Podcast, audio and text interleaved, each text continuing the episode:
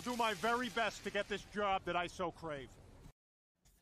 Hello. Welcome to another episode of Fan Zone Debate. Uh, you know, last week was crazy. Shit was wild. The multiverse took over. I don't know what happened. It was it was nuts. But uh it made me think, man, if the multiverse can get a different intro and outro, I think I can finally do it here in the regular verse. So uh very excited about this match. We got a good matchup for you. We got Caleb Boatman who has just been, you know, dying to play. Uh, it's not like th- this was the matchup he was supposed to get always. This is always what was going to happen for Caleb. Nothing happened that uh, would have made this any different. But uh, he's playing Joe Harrison. So both of these guys, uh, pretty good debaters. Um, haven't had a win in a minute, but they're both looking to get a win on the record uh, in this title picking. So, uh, Brian, you are here. How are you doing, sir? And uh, what do you think about the matchup? Uh, I am doing just great, uh, despite the wall color. I don't think Kirk's just the other side of the room for me. Um, but hey, how you doing, Kirk? Uh, no, it's I'm, I'm glad to be here. It's gonna be fun. Uh, Caleb and, and Joe, really nice guys, both of them. I've definitely seen them play trivia. I've seen, I think I've seen them both to debate at least one time too. So it'll be fun to see how this goes. And Kirk, current fan zone debate champion, you are here to judge this one. How are you doing, sir? I'm doing all right. Uh, Springs finally arrived here in southwestern Pennsylvania, and I was like, "Hey, I'm going to uh, judge this match. I'll sit outside and do it." And I was getting all set up, and then my neighbor brought out his lawnmower, so screwed those plans up. Uh, so I'm back inside, uh, staring Brian in the face across the room here, uh, but it should be fun. All right. Well, let's bring in our players. We'll start with the lower ranked player, Joe. Joe, welcome. The last time we saw you, you were playing Ryan O'Regan uh, in a, a, very close match uh, in the last uh, or two title pictures ago, two title pictures ago, and uh, but it was a very close match. It was a fun match to be a part of, and uh, you're back now to play Caleb. um, yeah, feeling okay. I'm excited to play Caleb, but he's a great debater, great trivia player, great all around guy. So I'm just excited to ha- uh, be in this match and just have some fun with it. Awesome. All right, well, let's bring in Caleb. Caleb, the last time we saw you, it has been a minute, not multiverse wise, uh, because uh, we've seen you in other multiverses playing in teams and then playing in matches where we're talking about Paul Giamatti or something and helicopters and crazy shit. Uh, but the last, I, I think, correct me if I'm wrong, Caleb, the last time we saw you was when you played Nick Tuig in the tournament yes. last year. Uh, mm-hmm. so it's been a while. Uh, and then previous to that, the last win you got was against Nazario, who actually ended up challenging for the belt. Uh, later. I don't remember playing Nazario. If I'm that was round one of the tournament, and then uh, I do not remember that. I I don't. I believe you that it happened, yeah. but I don't. I just do not remember that whatsoever. You've blocked it out of your memory because it was too beautiful of an evening to uh to mm-hmm. keep up there. You can't have that. Anyway, you're playing Joe. How are you feeling? Cool. I miss Joe. I used to. I feel like I used to see Joe way more, and now it's like I I never see him. I miss Joe. Joe's a cool dude. Awesome. I agree. So uh, let's get into the match. Here's how this is going to work. Uh, the players drafted categories, and uh, then I gave them some questions based on those categories, and they are going to debate them tonight before our very souls. So uh, each player will get a one minute opening, followed by five minute free form, followed by a one minute closing. At the end of the debate, Kirk, Brian, and I will write on our handy dandy boards who we think won the point best. Two out of three points or votes wins the point and first person to three points wins the match. If uh, we are tied coming out of the prep questions, of which there are four, we will go to a bonus question to decide the match. So, uh, gentlemen, do you have any questions as we get into it? All right, let's do this thing.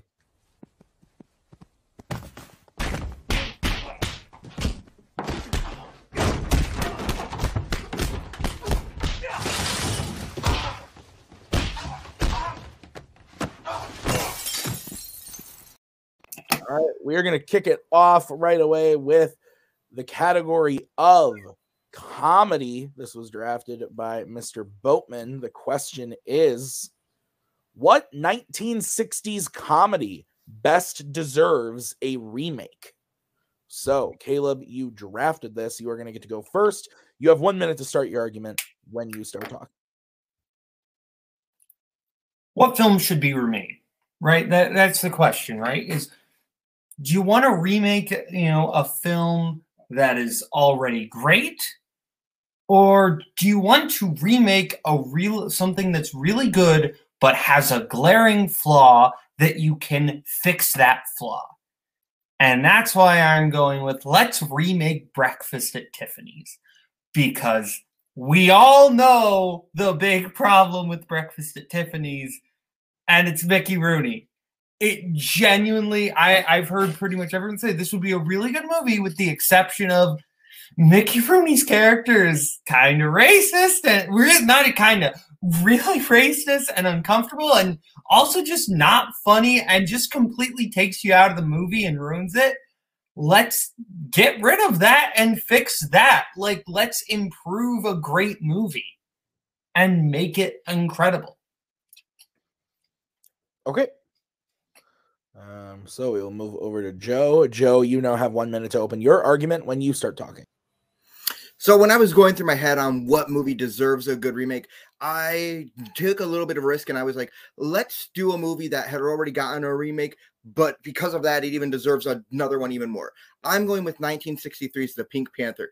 It's a really good comedy, but it can be improved upon. And when they tried to do it with Steve Martin in the 2000s, it didn't work. So it deserves another remake because it can be even better and it shows that we can do more with it than what we got in the 2000s and the Pink Panther, while it has a very interesting take and an interesting plot, I think there's a lot more you can do with comedic sensibilities, timing, put more twist, add a little bit, elevate the story a little bit more, create more comedic timing, create more of a mystery with it. And you can do that with a lot of interesting elements that you can do with that while still keeping the core of the Pink Panther at its presence. And that's why the Pink Panther deserves the remake the most.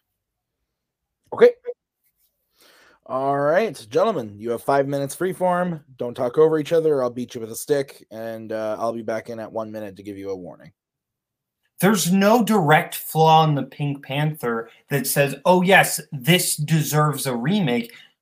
I have a direct flaw in Breakfast at Tiffany's, and that's Mickey Rooney. That's the thing you're saying. Oh, you can do this and this. You don't need to do that stuff. The Pink Panther's already there. There's a direct flaw in Breakfast at Tiffany's while there is a direct flaw of breakfast at Tiffany's, you can always you can always just keep breakfast at Tiffany's as is and say, yes, this was a piece in the cultural zeitgeist at the time where we made a glaring mistake. Let's not do that again. And you can address the flaw of Breakfast at Tiffany's without having to remake it. With the Pink Panther, it's a story that you can remake and you can elevate upon, but without just taking. You're saying that all you need to do to take is to take away one element at Breakfast at Tiffany's to make it good. That doesn't really say it deserves a remake. That just it, it, to deserve a remake, you need to be able to do something more with the story and something that elevates it rather than just take away an aspect of it and say okay now it's it's good as is. That's not really deserving of a remake. I mean if you're remaking a film you don't want to remake something that's already good because all you're doing is just wrecking it. Again they tried it with steve martin that's not good. At the end of the day breakfast at tiffany's we, we are taking something that's flawed. And we can also do things to elevate it. We can change the relationship with Paul because that doesn't necessarily work either. There's different things that you can change while still keeping good. Again, you still haven't given me a main flaw in the Pink Panther that needs changing. Um, and again, you're saying, oh, it still worked. No, it doesn't if you go back and you watch Breakfast at Tiffany's, it is so uncomfortable and so hard to watch, and it takes you out of the movie. I've seen multiple people try to watch Breakfast at Tiffany's, and they say, This just takes me out of the movie. It actively ruins the movie.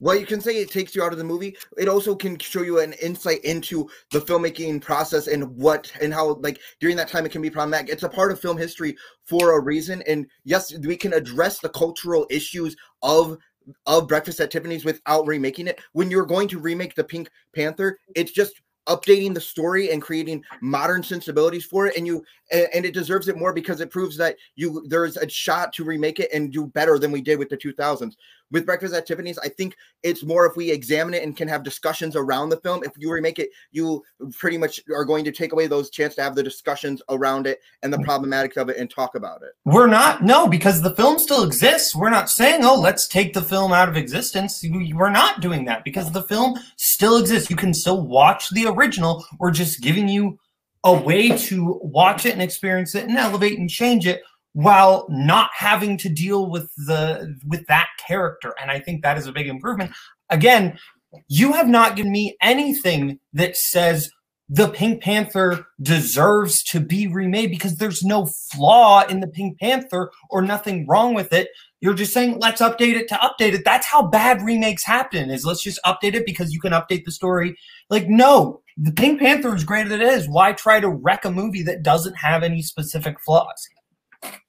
it's not going to wreck the movie by updating it. It's going to give a chance to like have people view it in a modern light. And with with with your with your creating essentially creating a shot for shot remake with with Breakfast at Tiffany's, except replacing the character, it's going to be what happened with Psycho when they tried to remake another movie from the 60s and said, let's just do it like the same, but but you're only changing one aspect of the movie, and that's not really what you're going to do with like how a remake should remake should happen. I I've never said this should be a shot for shot remake. As I even said, you can change some of the aspects with the character of Paul. You can change other things. You can update and you can elevate. Ultimately, I'm just saying that's the one glaring flaw that we one can minute. take out and get rid of that would immediately improve Breakfast at Tiffany's. And everyone would agree that would improve Breakfast at Tiffany's.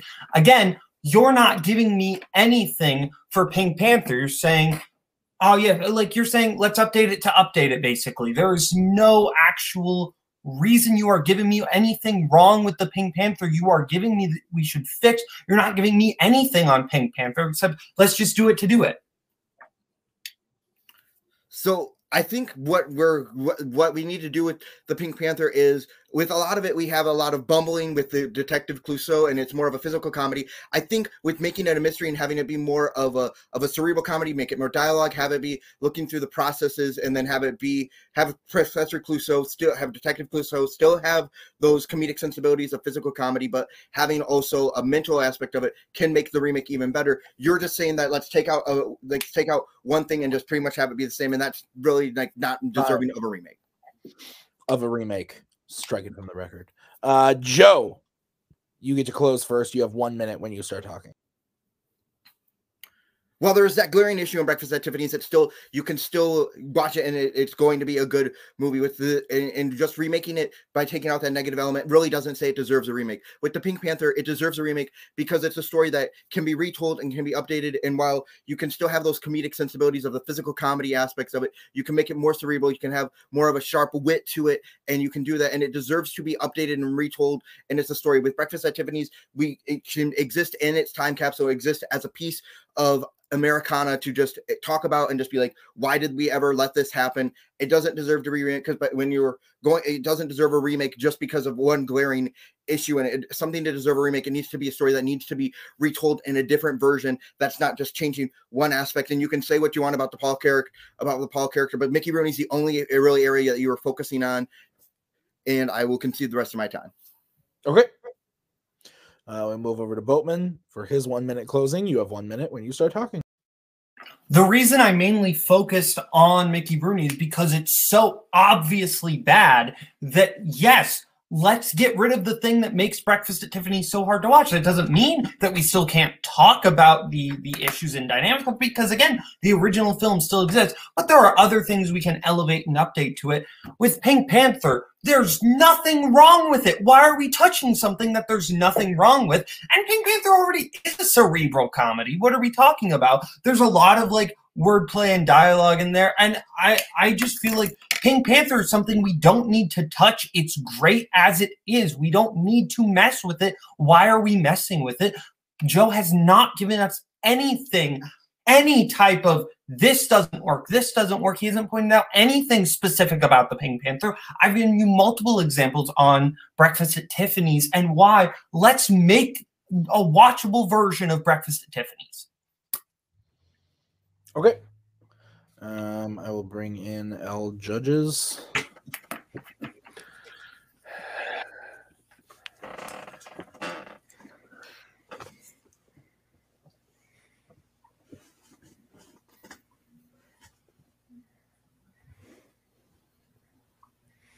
You good, Kirk?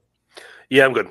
Okay, I'll go first. Um, I thought this was a very uh, clear cut example of a debate where somebody opens and they like lay the groundwork of what the fight is going to be and their opponent just kind of follows suit and um can't really catch up at all and that so i gave my point to caleb. I thought that just like from the get-go he was able to define what he thinks a remake should why a remake for breakfast at tiffany should be a thing and joe's main uh argument against it uh was the whole like preserving cinema thing and i thought boatman very handedly said we're not getting rid of the original breakfast at tiffany's you can still use that as an example of uh crappy stuff that was going on in the 60s uh so i gave it to boatman uh kirk you go next Yeah, um, this was a frustrating fight because, like you said, Boatman came out and said, "My movie has a flaw. What's your movie's flaw? Go." And I don't think that's necessarily the best way to, to, to address this, but Joe let him take it that way and, and went down that road. And he kept saying, "Give me something, give me something." Joe came on at the end and tried to do something. Um, you know, give him a little something as to why his movie gets made. But I think in his closing, Boatman shot that down well enough that um, Boatman controlled the fight, so I gave it to him. okay so um brian your vote doesn't count but where would you have gone Uh, yeah, I voted for Caleb as well. Um, I just thought, like you said from the beginning, he kind of laid out why his film needs to be remade. Uh, the main one being Rooney, and they gave some other specific examples. Joe never really got into specifics. It was a lot of just general talk about updating, you know, the mystery, things like that. Um, and then, as Caleb said, uh, his main argument seemed to be updating it to update it. And I liked when he said that's how bad remakes happen. So yeah, I voted for Caleb. Okay. So Caleb wins the first point, um, but we got a lot of questions left. So let's get into the next question, which was drafted by Joe in the category of Disney.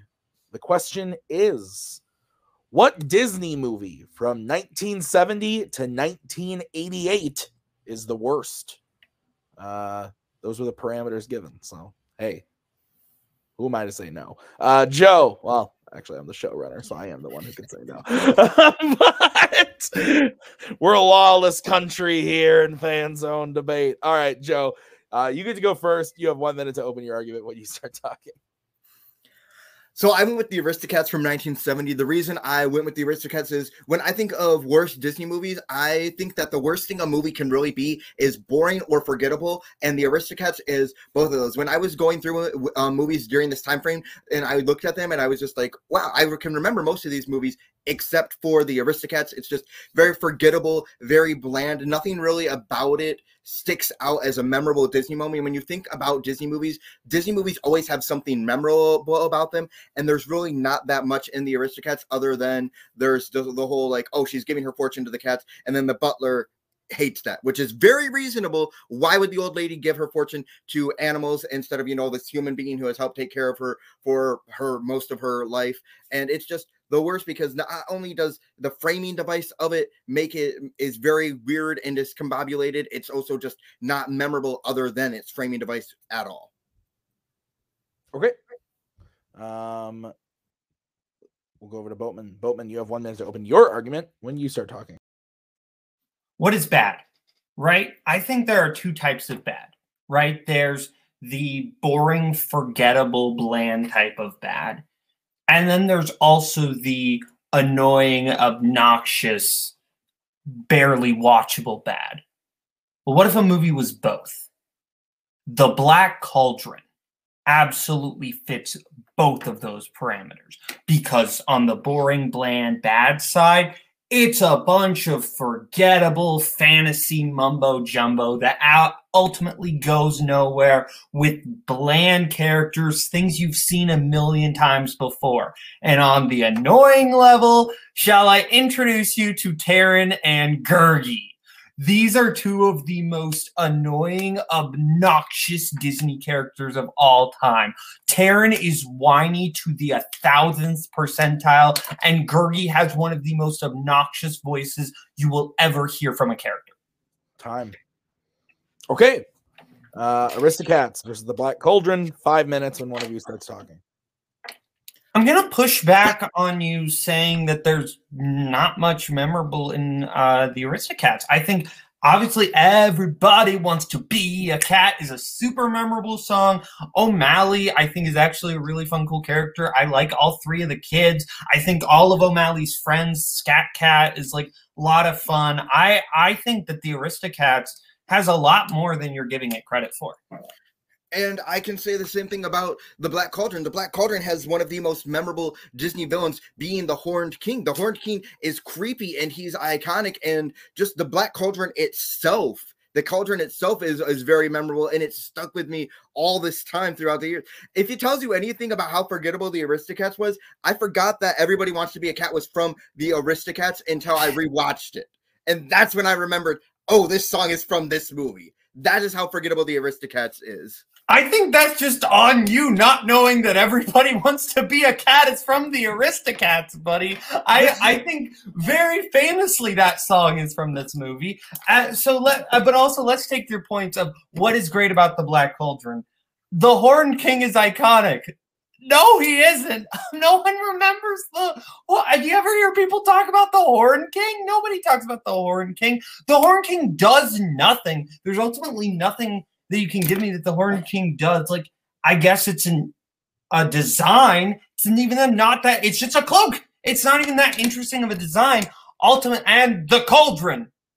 What about the cauldron? You're just saying the cauldron's good. What about the cauldron? Being able to look through the cauldron and seeing the prophecies and the destinies and the way it's animated and the way the art style for the black cauldron as a movie is very is very just nice to look at. And the aristocats it's not. You when you look at the aristocats it's just very bland and stale. It's a very neutral color palette and it, except for a few scenes but it's just very neutral to look at. It's a neutral tones of color palettes but the with the black cauldron having this fantasy aesthetic and this fantasy you can at least look at the black cauldron and rem- and remember it for how it looks too Ultimately, no. It looks like every generic fantasy. It looks like Ralph Bakshi's Lord of the Rings. If we're being honest, that's what it looks like. It looks like every generic fantasy. It looks like they're trying to copy Don Bluth. It just like looks like every generic fantasy thing that's going on. Also, on your point that oh yeah, Aristocats isn't memorable. Black Cauldron clearly isn't that memorable to you because it's not even the cauldron that really shows you the future. It's the pig. Because if you put the pig in any water,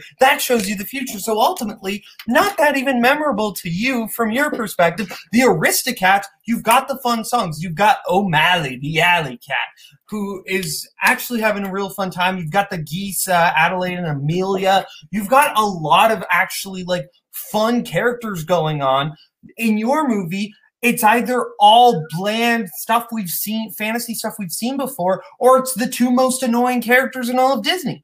They are not Gurgi and Taran are not. And Gurgi's sacrifice at the end of the movie is one of the most heartfelt moments in a Disney movie. When he sacrifices himself, that is like I cried. Like that is actually very heartfelt. His sacrifice at the end of it, and when they actually uh, when his, the Gurgi sacrifice hits you.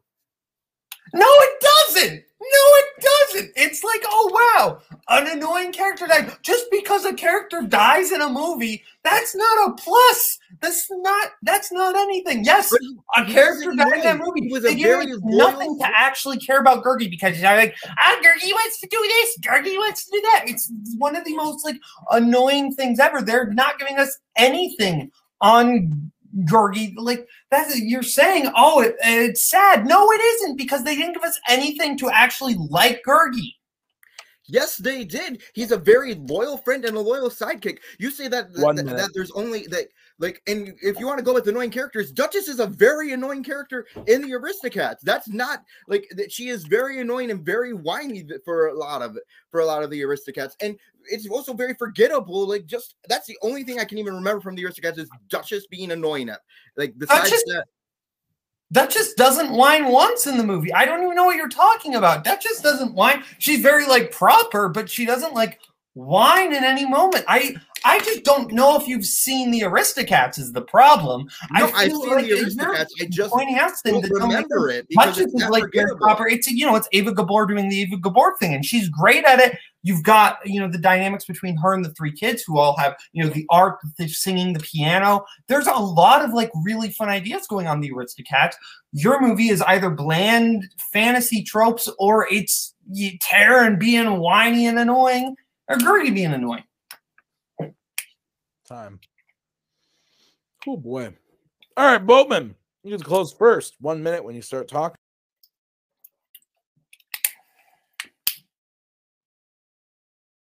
the Aristocats has a lot of things going for it, right? You've got O'Malley the Alley Cat, who is like just this kind of fun, cool, chill character who ultimately, you know, has to kind of go from being this, you know, bachelor type alley cat to actually kind of changing his mode. And I actually think that, you know, to being with Duchess and being a house cat. And I actually think it's a pretty fascinating dichotomy of where his character actually goes. And he's actually a really interesting, cool character. You've got all the kids, you've got Duchess, who I actually think is kind of an example of oh let's take a proper character out of their environment but she's not whiny she's just she's trying to take care of her kids but she doesn't really complain once in the movie the black cauldron is just think of all the fantasy things you've seen before let's take secret and a little bit secret and NIMH little bit bakshi's lord of the rings little bit jason and the argonauts put that it's just bland and then just add two annoying characters it's awful Time. All right. Joe, we'll move over to you. One minute to close your argument when you start talking. It's not bland. It's not awful. Taran and his character arc that he goes on from being this assistant pig-keeper who you can say is whiny in the beginning, but by the end becoming and, and stepping into his own right and being able to stop the the and being able to to learn how to accept Gurgi for who he is and all the other characters he meets and the Horned King's design is is different. You can say it's bland and awful, but it's not. And it's not take the secret of NIMH. It's not take a little bit of the the black of take a little bit of the Hobbit. It is it is the Black Cauldron. It is itself. It is about this Black Cauldron that can raise that can raise the unarmed god. It's about Hen Wen the pig uh, who has the oracle powers. It's all this stuff and Taran stepping into his own and finding his place in the world. While with the Aristocats, it's just a guy, a guy was upset that his homeowner, that his former master is giving all of her uh, money to to cats, and then the cats learn to survive on their own. It's just it's it's not that memorable. It, it just is bland and I can't remember most anything from that movie, but the Black Cauldron I can at least remember moments of it, and, it, being memorable makes it better than that. Time. Okay.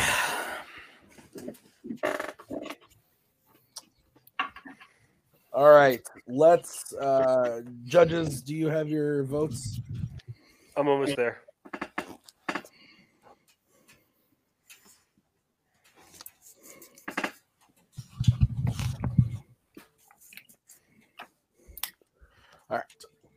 I'm ready. One second. I'm good.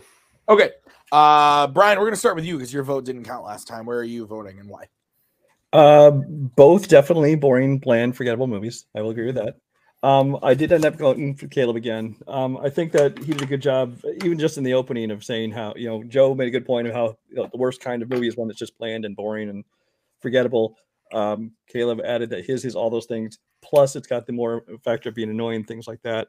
Um, I know Joe tried to bring up things like the Horn King being iconic, things like that, which Caleb shot down quite handily, um, as well as uh, kind of a, a kill strike, kill strike, which was uh, when he pointed out that Joe couldn't even remember his own movie because it was so forgettable. Okay. Uh I also am going with Caleb Boatman. Uh pretty much for literally every reason you said. Uh the the the kill strike there with the not remembering the movie was a was a was a big one. Um not that it matters to the argument or not that it matters now, but this did delve into a lot of like what movie is more memorable versus like which one is just like plain bad, which I guess does have like some effect on it. Um, but yeah, I think Boatman's takedowns of uh how iconic the Horned King is and uh the obnoxious characters and even when Joe would then try to say like, well, my character is obnoxious and does this, Boatman gave us pretty good examples of how that was in fact not true. So, uh Kirk, your vote doesn't count on this one. Where would you have gone and why? Actually, with Joe on this one, um, I feel like Joe. They both put a lot, but I feel like Joe was bringing up things like you know the design and the and the character arcs, and I think Boatman's a lot of Boatman's defense was like defense was just like, well, no, it's not, and I think just overall Joe had more. Uh, it felt Joe was fighting more in the positive for his movie. I feel like Joe had more good things to say about his movie than Boatman had to say about his. Although I feel like Joe missed a huge opportunity since the last fight Caleb wanted to remake his movie for racism, and this movie has a lot of racism problems. So if Joe would hit that, I think that would have helped him a lot. I was waiting for that to happen and it did not, and you reminded me, so thank you.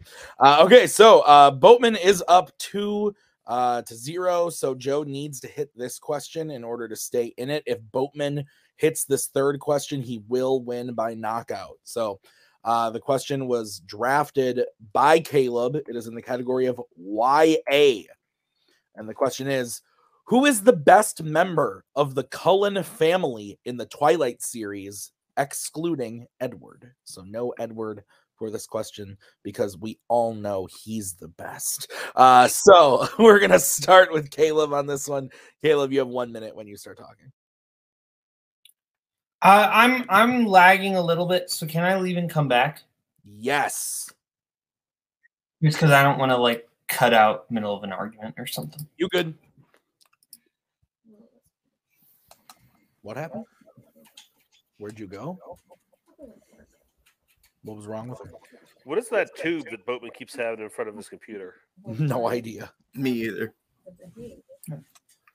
Boatman, what's that tube that keeps coming in front of your screen? Oh, this is my phone charger. Oh, okay. I don't know if you're like on an IV or something. No, that's I mean, you never know. All right. Um all right, Bowman, we'll get started with your open.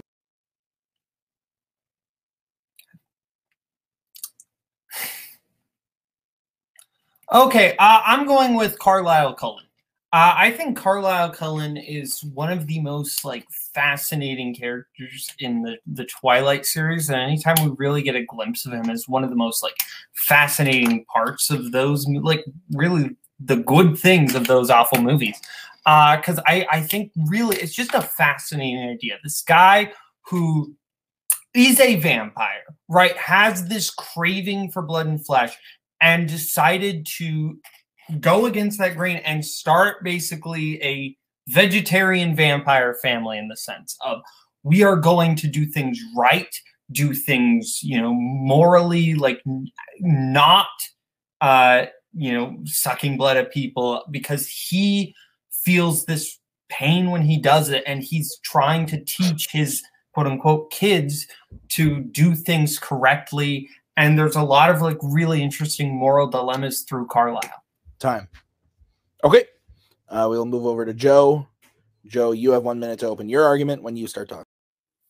I went with Alice. Alice, is, you know, with her ability to see the future and all of that, she does become the the best because not only does she use that to help those she loves and those around her, she also is a very close and caring confidant to Bella and is one of the most uh, welcoming members of the Cullen family to Bella when she first meets her, and, and becomes really a true friend. And her loyalty to not only her family but to Bella and her uh, sense of protectiveness for those around her is what makes Alice the the best character, and we and it's just who she is as a person when she's interacting with her family and her loyalty to everyone, and how she makes sure that she uses her gift and her powers for the right reasons and to help those around her. I will concede the rest of my time. Okay. Uh, my dog trying to eat my phone, which is also my timer. Uh, okay. Five minute free form when one of you starts talking.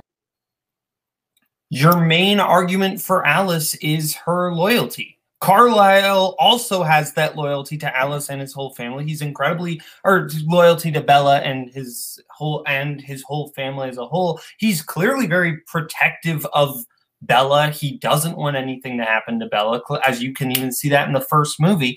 Uh, ultimately, there's you're not giving me anything that Alice has over Carlisle. But the big issue with Carlisle, and you bring up this moral dilemma and how he's a morally good character, he's turning he turns people into vampires without their consent. He like none of these people asked for this curse to be thrust upon them, and for him to not have the moral like obligation to ask these people if they would if they are okay with this curse being thrust upon them, right there he can't be the best because he's taking away a sense of agency from these people that he claims to care about. He's created these, he has created his whole whole family on false pretenses of he's doing it to help them, but he has cursed them for eternity now. Ultimately, right, we're looking at the dichotomy of moral doesn't mean I'm a moral dilemma doesn't always mean that the character is 100% right, but Carlisle's doing what he thinks is right. And that's what makes it so interesting. Is, but he clearly isn't sure. Like he, as you see when he talks about turning Edward, he is kind of conflicted of, am I doing the right thing? But if I don't, he's Edward's just never going to get to really experience life at all whatsoever. And that's the interesting dichotomy. That's what actually makes it interesting and is complex. But it's not interesting and complex because he doesn't even get to experience the full life because he is now forever stuck as a 17 year old having to hide this horrible secret that he never wanted in the first place. Carl, that's what Carlo has done to these people. He has given them a curse and has taken away any sense of normalcy from them. You can say he saved their lives all they wanted, but he didn't. He turned them into cursed beings that are never going to have any sense of normalcy. That's why he has to go out and start changing other people just so they can have more people to interact with for the sense of normalcy. That's not a good character. That doesn't make him the best. He is doing things you're making it sound like this is a character who just goes around and starts biting people. That's not what he's doing. He takes people who are on death's door. It's not like he's looking around for it, and he's actually weighing the options here, and he's actually doing it. Alice doesn't have, and also I do want to just for the record, because we're getting kind of into the weeds here. The question is not most moral character, or you know, what character would you most want as your best friend? It's best character, as in best character, most interesting, most complex. And that's what we're looking at here. And Carlisle is clearly that. Alice, as you even made her sound like, is just kind of, yep, she's the friend.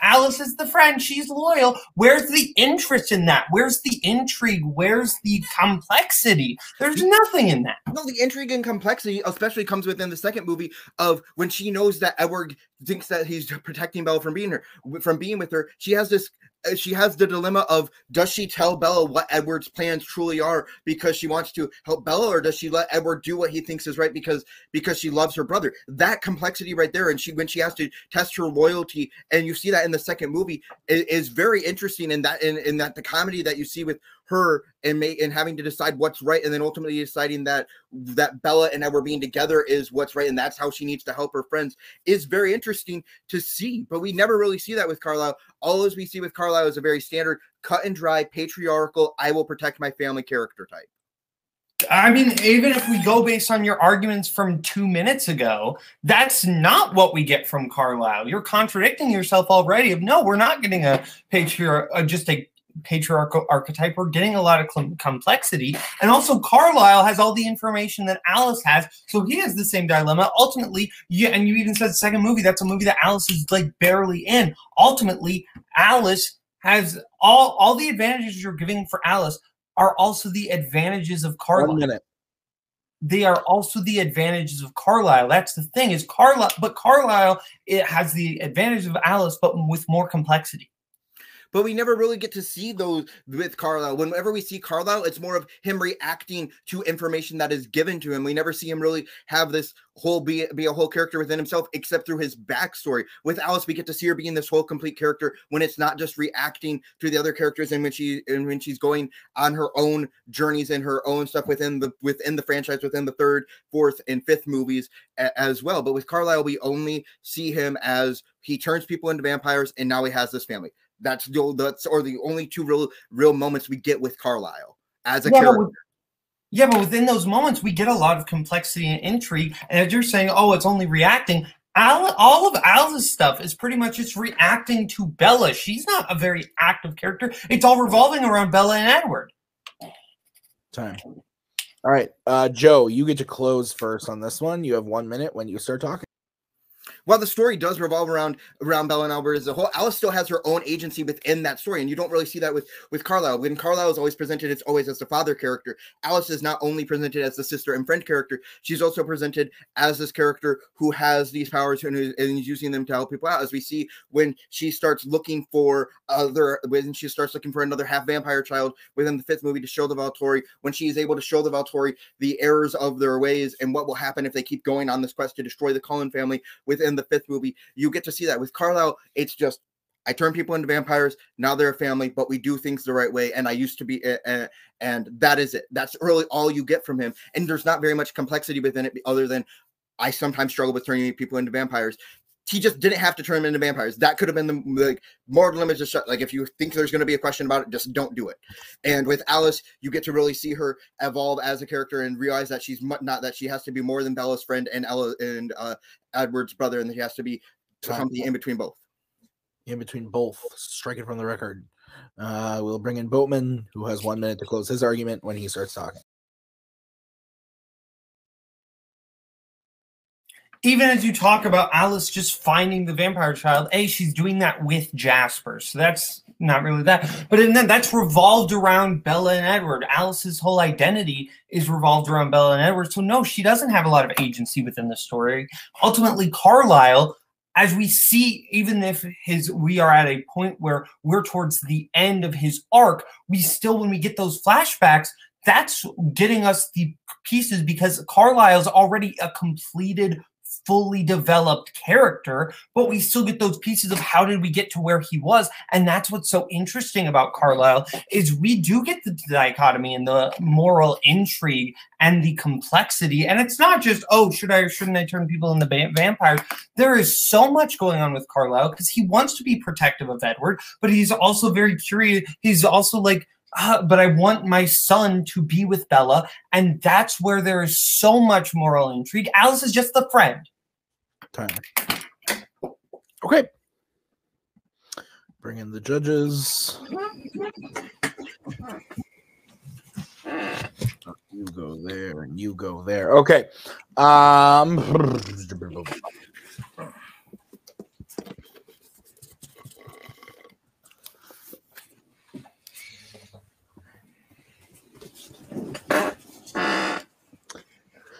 Okay, we good judges? Kirk, you need to go first on this one. Okay. Um, I'd like to say nobody gets the point. Correct answer is none of the above, and Edward's also awful. Um, but I gotta give somebody. Uh, yeah, I think I went with Boatman. Um, I think Boatman just had the right. Sometimes it was just the right answer, and he had it. But you got to you got to defend it to it. He did. He just gave uh, so much more uh, as to not just he gave both within the movie why he's a good character and also as a viewer watching what makes him a good character. I think he hit home both of the, both of those, and um, I just think Joe had some stuff for Alice, um, but I don't think he had as much material as, as Boatman did to work with. Okay, Brian. Uh, I got out of trivia at the right time. Um, I have not seen any of the Twilight movies except the first one. I think I saw once way back when and don't remember anything about it. So I'm going purely by the arguments of these two people. Um, and in the end, it came down to the the basic closing argument, and I actually thought that Joe um, made a little better argument for the fact that his character had some evolution to where the character went, whereas uh, Cullen was just kind of uh, they're the same person, beginning and end. Okay, well, uh, unlike Brian, I've seen these movies a lot, and uh, uh, yeah, I think arguing uh, uh, unlike Kirk, I think these are the two correct choices. Uh, when I wrote the question, these were the two that came to mind. There's arguments for some of the other ones, but I think that these were the two correct answers. Um, I think that what kind of won it for me uh, was one of the things that Kirk actually brought up was like why, as a viewer, we like watching Carlisle and his story, but also in the moments of the movie, like what Carlisle doing overall is uh, good and interesting and is, is a good character. Um, I thought that Joe had a lot of good stuff for Alice, but I think that as somebody who's seen these movies a lot, there was a lot left on the table that Alice does bring that wasn't brought up at all. Um, so I also went with Caleb Boatman, which means your winner by way of knockout, Caleb Boatman. So uh, we will start by talking to Joe. Joe, one of those days, man. Uh, didn't go your way, but you played really well. You split the vote on two of the questions. How are you feeling? I mean, I'm feeling pretty I mean, like I'm feeling okay because uh, Bowman's a great competitor and whatever he does. So to even split the vote on two questions, uh, I'm very happy with that. I would have liked to have gotten at least one point overall, but to just being able to uh, get a vote off of Bowman's an accomplishment personally. Um, so yeah, I'm excited to see what he does uh, going forward in this title picture. Yeah, absolutely, Joe. It was a pleasure having you. We'll see you again soon. Um, we'd love to have you back. Great job today. Let's bring in the winner, Caleb Boatman. Caleb uh, winning via KO. I believe I'm looking right now to find out if this is your first KO. Um, so, how are you feeling about the uh, match, sir? Good, good. Yeah, Joe did well. Um, I, I'll be honest. I I feel like Alice was like the the correct answer. If I'm being honest, like I wanted when that question was like, oh man, he's gonna take Alice, and I'm not gonna get Alice. So uh, I, I I'll be honest, I did not expect to win that question, so I'm happy I did. Uh, but Joe Joe fought great. Um, yeah, I'll, I'll be honest, did not. I, I fully expected us to be tied and have to go to speed round. So I'm I'm happy this went there. Joe's a great competitor. Yeah. So this does mean that you're going up against Robert Kastner. Uh, how you feel about debating Kastner and uh, the rest of this picture? No comment. Okay. Great. So Boatman, uh, we'll see you soon with the next match. Uh, let's get final thoughts, starting with Brian. Um, I will say that uh, although this match uh, ended up being a knockout, I thought I enjoyed listening to both of them de- debate. Um, and I also think that uh, between the two of them combined is one of the most animated debates with all the hands and yeah, it's, it's, I was getting dizzy just watching them debate, but uh, it was a lot of fun and uh, had fun watching. Uh, Kirk, uh, is- final thoughts for you. This was definitely the push your hair up bowl.